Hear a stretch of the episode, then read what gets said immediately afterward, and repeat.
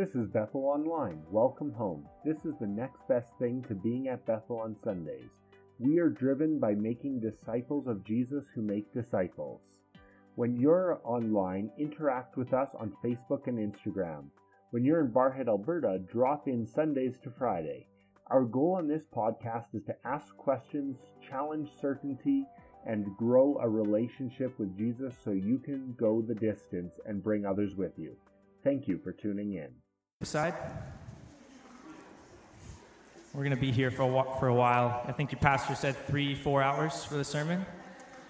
Yeah, five? Cool. So if you have lunch plans, you better cancel those right now because they are not going to be happening. I'm kidding. All right, all right. Matthew chapter, chapter 9, verse 9. Let's read. It says, As Jesus was walking along, he saw a man named Matthew sitting at his tax collector's booth. Jesus says, Follow me and be my disciple. So Matthew got up and followed him. Later, Matthew invited Jesus and his disciples to his home as dinner guests, along with many tax collectors and other disreputable sinners. But when the Pharisees saw this, they asked his disciples, Why does your teacher eat with such scum? And when Jesus heard this, he said, Healthy people don't need a doctor, sick people do.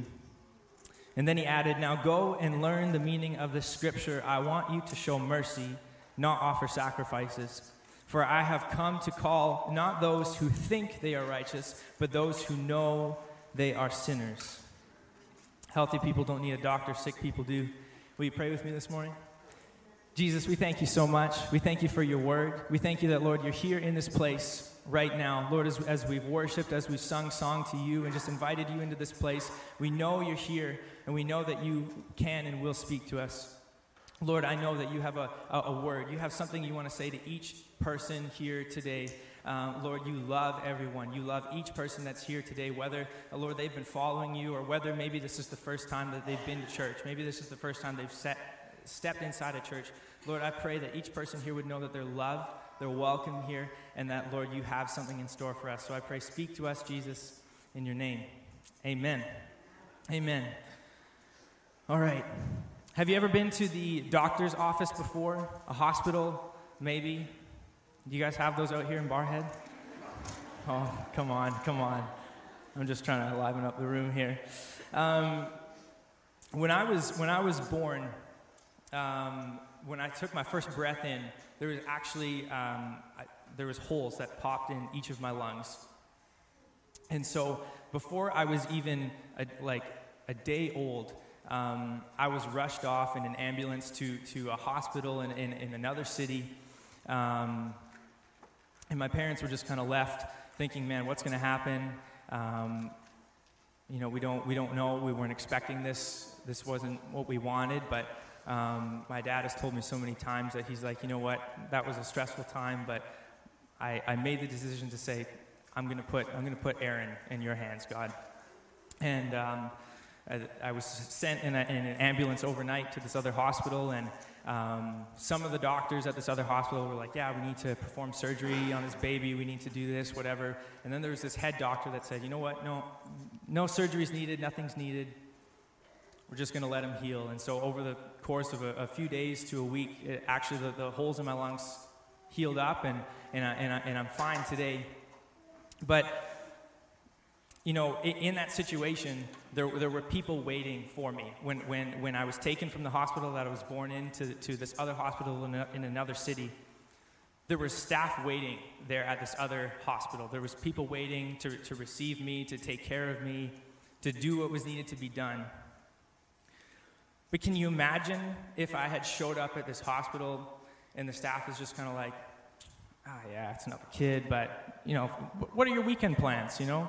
I hope, uh, hope the family's doing good. And, and, and what if they didn't attend to me, right? Maybe I would have been fine, maybe I wouldn't have. But see, I think unfortunately, this is often a really great metaphor for what happens in our churches. I'll give you a second. That, I can, that stings. That kind of stings. This isn't, this is, this is, this, I mean, I'm not just saying this to like this is this is what Barrhead is. No, this is this is a lot of our churches. Unfortunately, we we've gotten to a place where where we are comfortable, where we are. We're comfortable just doing church. We're comfortable coming together. We're comfortable with with what's going on here and taking care of the needs that are inside. But so often we're maybe a little bit ob- oblivious to what is happening on on the outside, and so. Um, just as, as, as that is happening, um, I want to go back to the, the, the, scripture here and just kind of give you a little bit of context to, to what we were reading. And so, Gospel of Matthew. Um, Matthew, kind of one of, one of the central characters of, of this passage that we read, um, was literally the most unlikely person to become a disciple or to become an apostle. Uh, the Bible says that Matthew was a tax collector. Matthew had literally zero religious education whatsoever. Um, he should not have been in ministry according to you know the standards that maybe we have today. Um, but Jesus saw otherwise. Um, at the time, the Roman government uh, they had devised the system for, t- for collecting taxes uh, to do it efficiently, to do it cheaply. So what basically their plan was is they would they would auction off um, the right to to collect taxes in certain areas um, to different people. And so the person who would, who would you know, win the auction or, or, or win or, or, pay the most amount of money to, um, to get this right was responsible to the government uh, for an agreed upon sum. And then everything, anything that he could raise over and above that, uh, he was allowed to keep for himself. Um, and obviously, tax collectors abused this. Uh, if you know the story of Zacchaeus, um, that's what's going on there. Tax collectors were dishonest. They abused the system, took large amounts for themselves, and people didn't know any better. There wasn't internet at the time, there wasn't Facebook, there wasn't Instagram that they could just like, you know, check these stats and, you know, make sure like that people were collecting the right amount of taxes. They just, tax collectors told them what they needed to pay and, and they paid it. Um, and, and, at this time as well, um, there were the Jews, the Jewish people, God's people, what, what roused them more than anything was their, their conviction that God alone was king, and that to pay taxes to any mortal ruler or to any government was an infringement of God's rights. Can I get an amen for those people that hate paying taxes? We got to do it. They believed that this was an infringement on, on, on their beliefs and, and, and on God, and it was an insult to his majesty.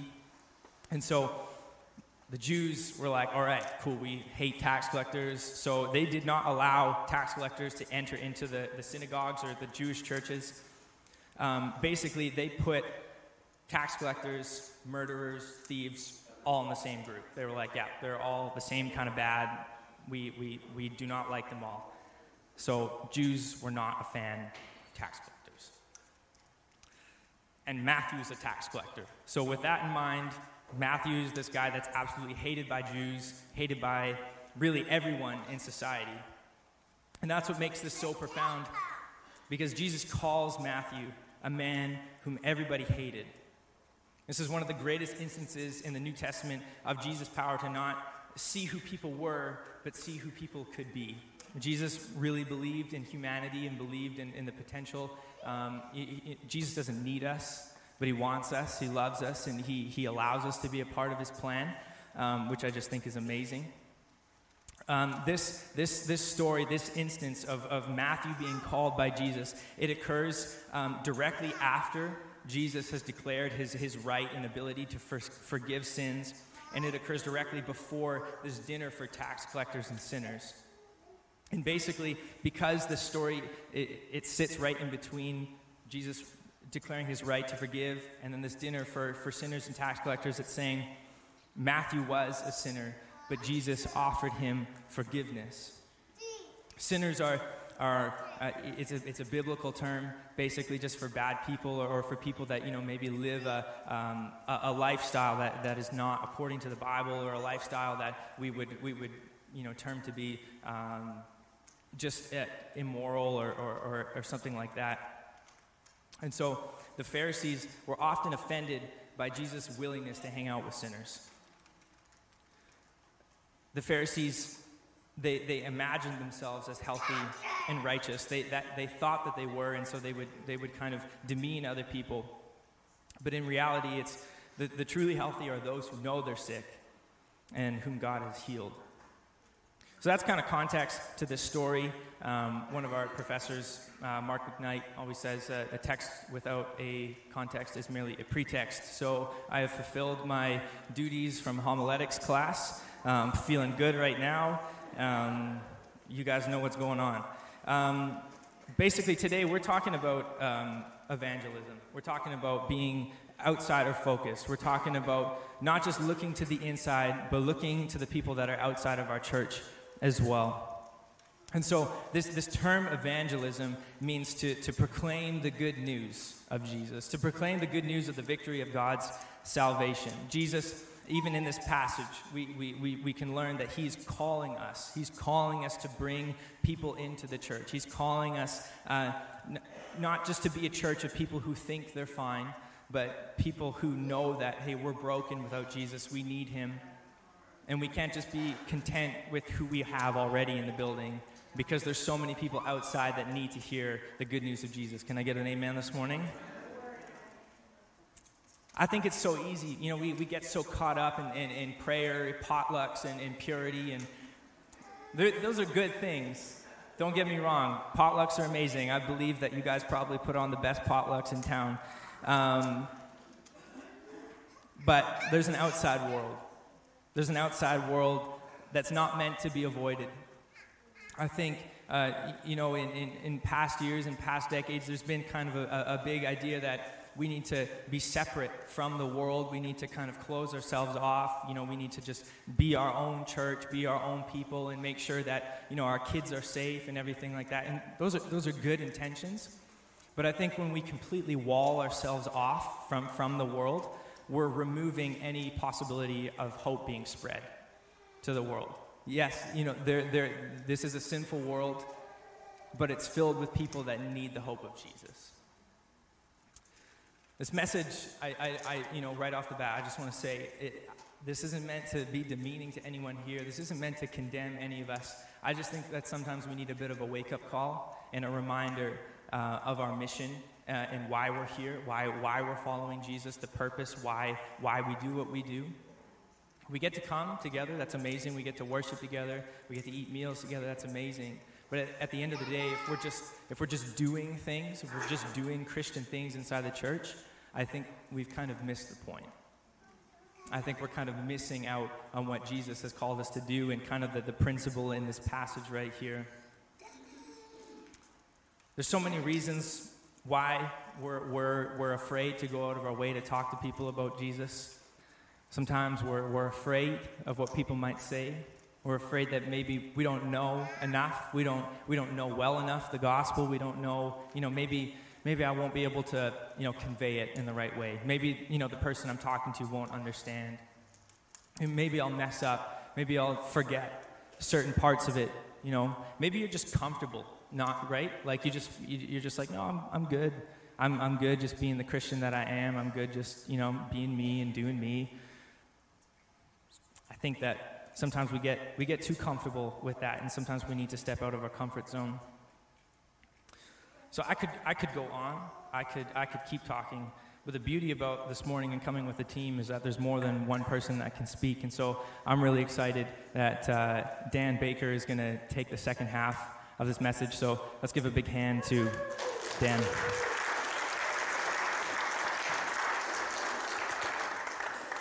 Ah, shucks, Aaron. Yeah, the beauty about being with a team is that the speaker is only as good as the team that he works with. So, Johan, the band, Andy, getting everything together, Brad, making sure we all stay in line, and everybody in the middle. Thank you.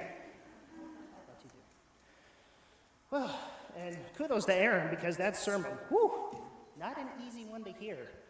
I know, I know I like my comfort zone. My comfort zone is this nice La-Z-Boy easy chair in the basement with my laptop in front of me on a nice desk built out of wood panels.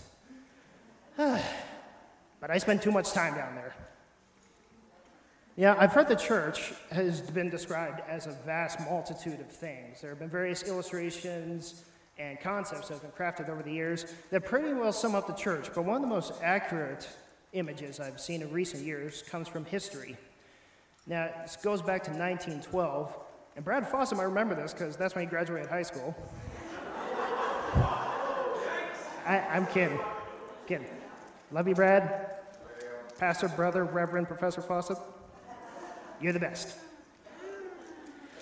So in 1912, the White Star Sea Liner Company released its premier vessel, the RMS Titanic. It was big, it was bold, it was luxurious. Everybody said it was unsinkable. Everybody said it was the dream ship. It was going to carry the company to new heights and beat out all the rivals. Now, if you know history, I'm pretty sure you know that about 106 years ago, on the eve of April 15th, the ship struck an iceberg and sank, taking with it over 1,500 people to the bottom of the ocean and becoming the greatest maritime disaster ever known. Now, there are a few reasons why it was such a disaster. There were communication failures, there was substandard equipment, or perhaps one of the biggest problems was that Titanic's lifeboats designed to carry 65 people each, were only half full. And unfortunately, because nobody was properly informed, nobody bothered to get into the lifeboats except those who thought they should. And the church is like this the ship is sinking, and the boats are half full. And we're not going back to save people from the inky abyss that awaits them because nobody was properly informed, and quite soon, because we're safe and secure in our lifeboat, so who needs any more? You might swamp the boat, might upset the perfect balance that we've got going on. Comfort. Ugh, comfort, it's a curse. It really is. Now, back in 2016, there was a poll done by the Billy Graham Association that says 95% of Christians have never witnessed in their lives. That's pretty unfortunate. I don't know about you, but with a population of 7 billion people, Christianity making up maybe 2 billion, uh, what are you doing to reach the other 5 billion? I'm willing to say 95% of you haven't tried yet. Now, I don't mean to be condescending or demeaning, but 95% is a pretty big number to ignore. Now, Jesus talked about this. He says in Matthew chapter 7, verses 13 to 14, that the gate to destruction is wide, and there are many who walk that path. But narrow is the gate, and narrow is the way that leads to life, and few find it. Now, Jesus didn't say that, oh, that's the accepted reality, that's what's going to happen, there are a few who are going to survive and a few who are condemned eternally. No, that was a warning. That was him saying, go. You, you, the few on the narrow way, go. Go get them. That was his point the entire time. You know, I've heard people say that Jesus was the ultimate social justice warrior. Now, I know that term has a lot of negative connotations these days, but think about it. When the Pharisees dragged the woman before him, he listened to her testimony when her testimony never would have stood up in a court during that time.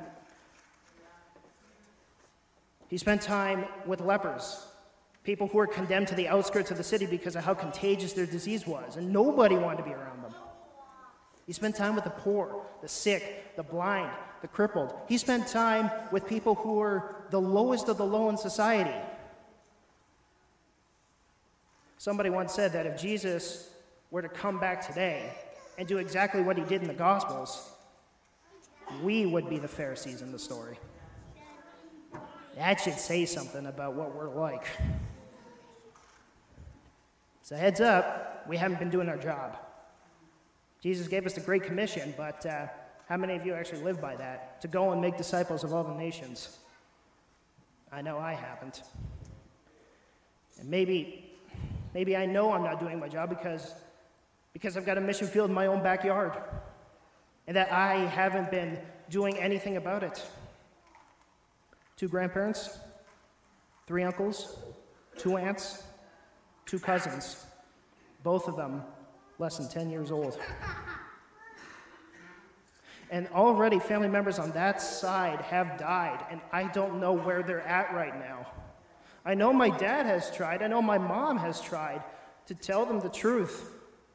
But because of the past experiences they've had with church and because of their own personal beliefs when it comes to what we believe about the Bible. They're, they're hard to it.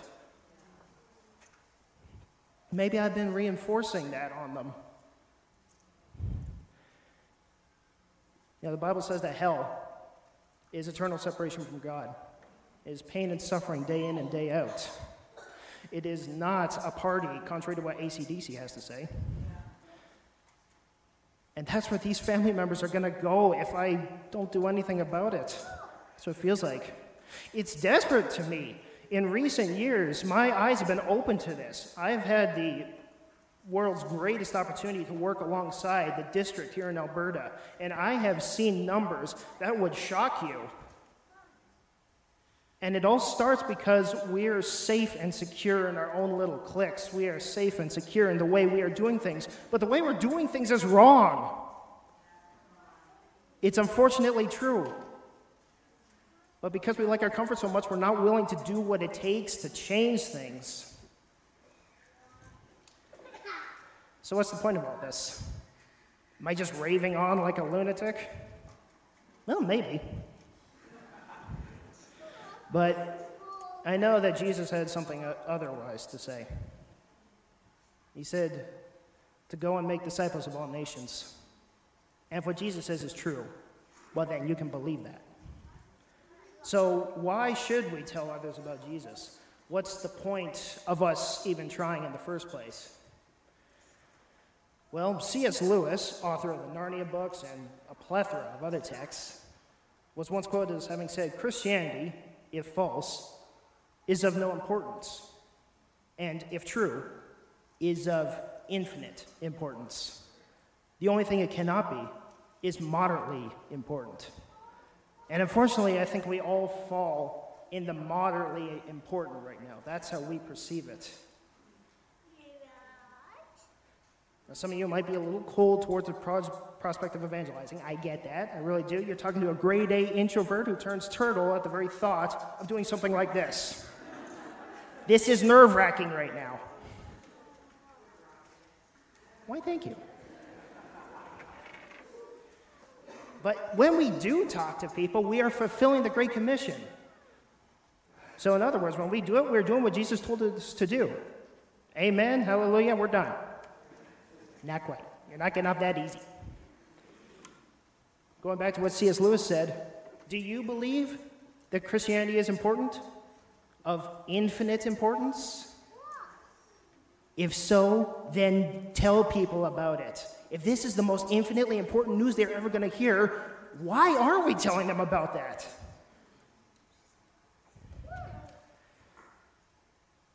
So, if I have inspired you to do so, Next question you're probably wondering is how do I do that? Uh, I know the concept over the years has been just go and talk to people, but as I said, that can be a nerve wracking experience, something that just freezes us where we stand. We get so afraid, we'll say, oh, somebody else will do it. But then somebody else says, oh, somebody else will do it. And it keeps going on and on and on until, well, until 95% of people have never witnessed before. And yet, Jesus said, I will be with you always. What did we just sing about?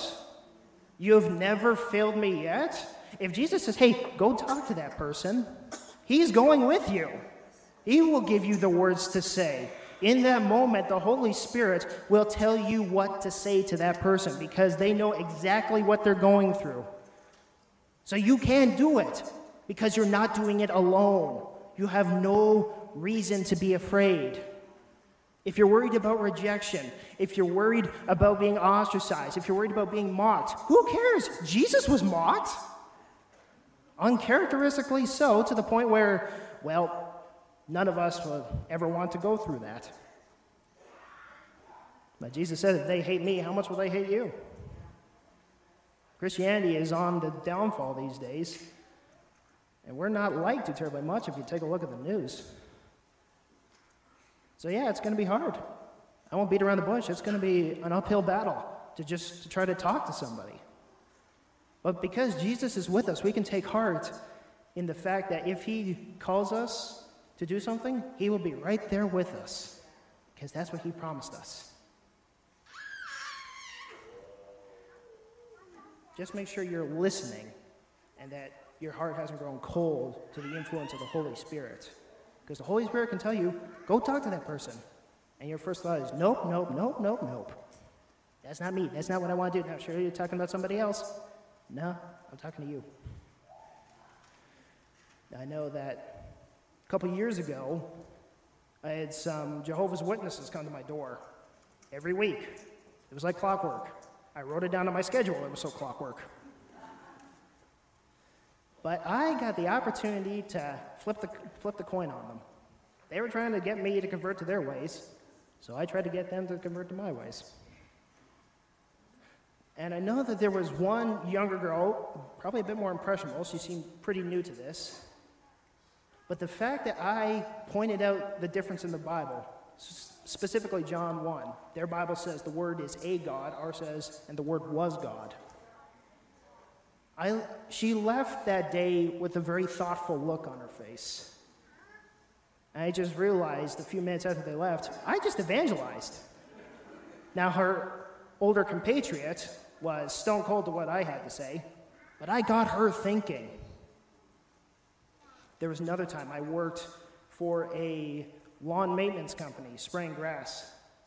And one of I did I didn't stay there very long. It was only for a month, and then I was terminated for reasons beyond my comprehension. But a lot of the guys there were not believers in any stretch of the in any in, in anything. You just look at them, look at their lifestyle, and yeah, they're they're not like us. But I managed to have a conversation with one of them during lunch one time, and he asked me all these kinds of questions about what I believe. And looking back, that might have been a really hard job for me to do. But if my only reason for being there was so I could talk to this guy about the truth, then it was worth it. So, moving on from that, what happens when we evangelize? What, what takes place? Well, you plant a seed, a seed of thought and consideration. People get the opportunity to dive more on their own personal time into what it is you have to say. They can research it for themselves. But perhaps one of the biggest proponents is that if, if you are walking in a godly manner, if your attitude reflects what it is you believe, then they will see that and they will start to wonder without you having to say a word. And I think that's something that's missing from a lot of us these days. I know my grandparents left the faith because people in church on Sunday morning were total opposite to what they were like on a weekly basis. That's why they left. Now I have a lot of un- undoing to do. But if your walk reflects what you believe about Jesus, then they will start to wonder. And maybe they will come up to you and ask, What is so different about you? Why is it you do the things you do? And that is where the Holy Spirit can kick in. And that is where you can tell them, because I believe that there is something bigger than me, that I'm living for someone who saved me.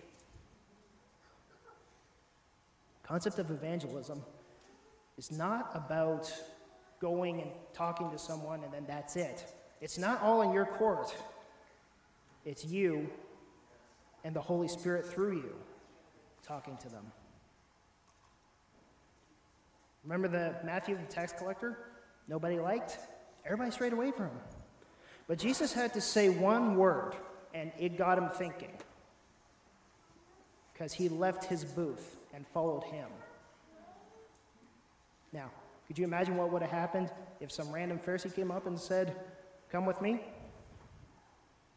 It didn't have to be Jesus, but it was Jesus so that he can make a point. And maybe that's the point I'm trying to make here. It doesn't have to be you necessarily, but what God does through you. That's, that's what he's trying to accomplish. Because let's face it, Matthew left the tax collection business and wrote a gospel that we all know and love. That has to amount to something. Gonna, in conclusion, I'm going to pray. And this is a prayer that I want you all to dwell on and to think about. If it sounds like you, then embrace the response at the end of it. Let's pray. Jesus, friend of sinners, we have strayed so far away. We cut down people in your name, but the sword was never ours to swing. Jesus, friend of sinners, the truth becomes so hard to see. The world is on their way to you, but they're tripping over me. Lord, help us to see the blind spots where we might become a stumbling block to people. Lord, soften our hearts to the needs around us. Open our eyes, dear Lord, so that we can see the pain in the world, the pain that the world does not need to have accelerated by us, but needs soothing by you. Lord, help us to see the way that you saw people. Help us, dear Lord, to remember that we are all the least of these. Let the memory of your mercy bring us to our knees so that we might be refreshed in the sense that we will be willing to reach out to people, that we would be willing to take a step forward and say, Do you know about Jesus? No one knows only what we're no one knows what we're for, only what we're against when we judge people. Father, in a day and age when there are so many many different organizations that like to hurt, to slash out with words instead of trying to stoop down and help.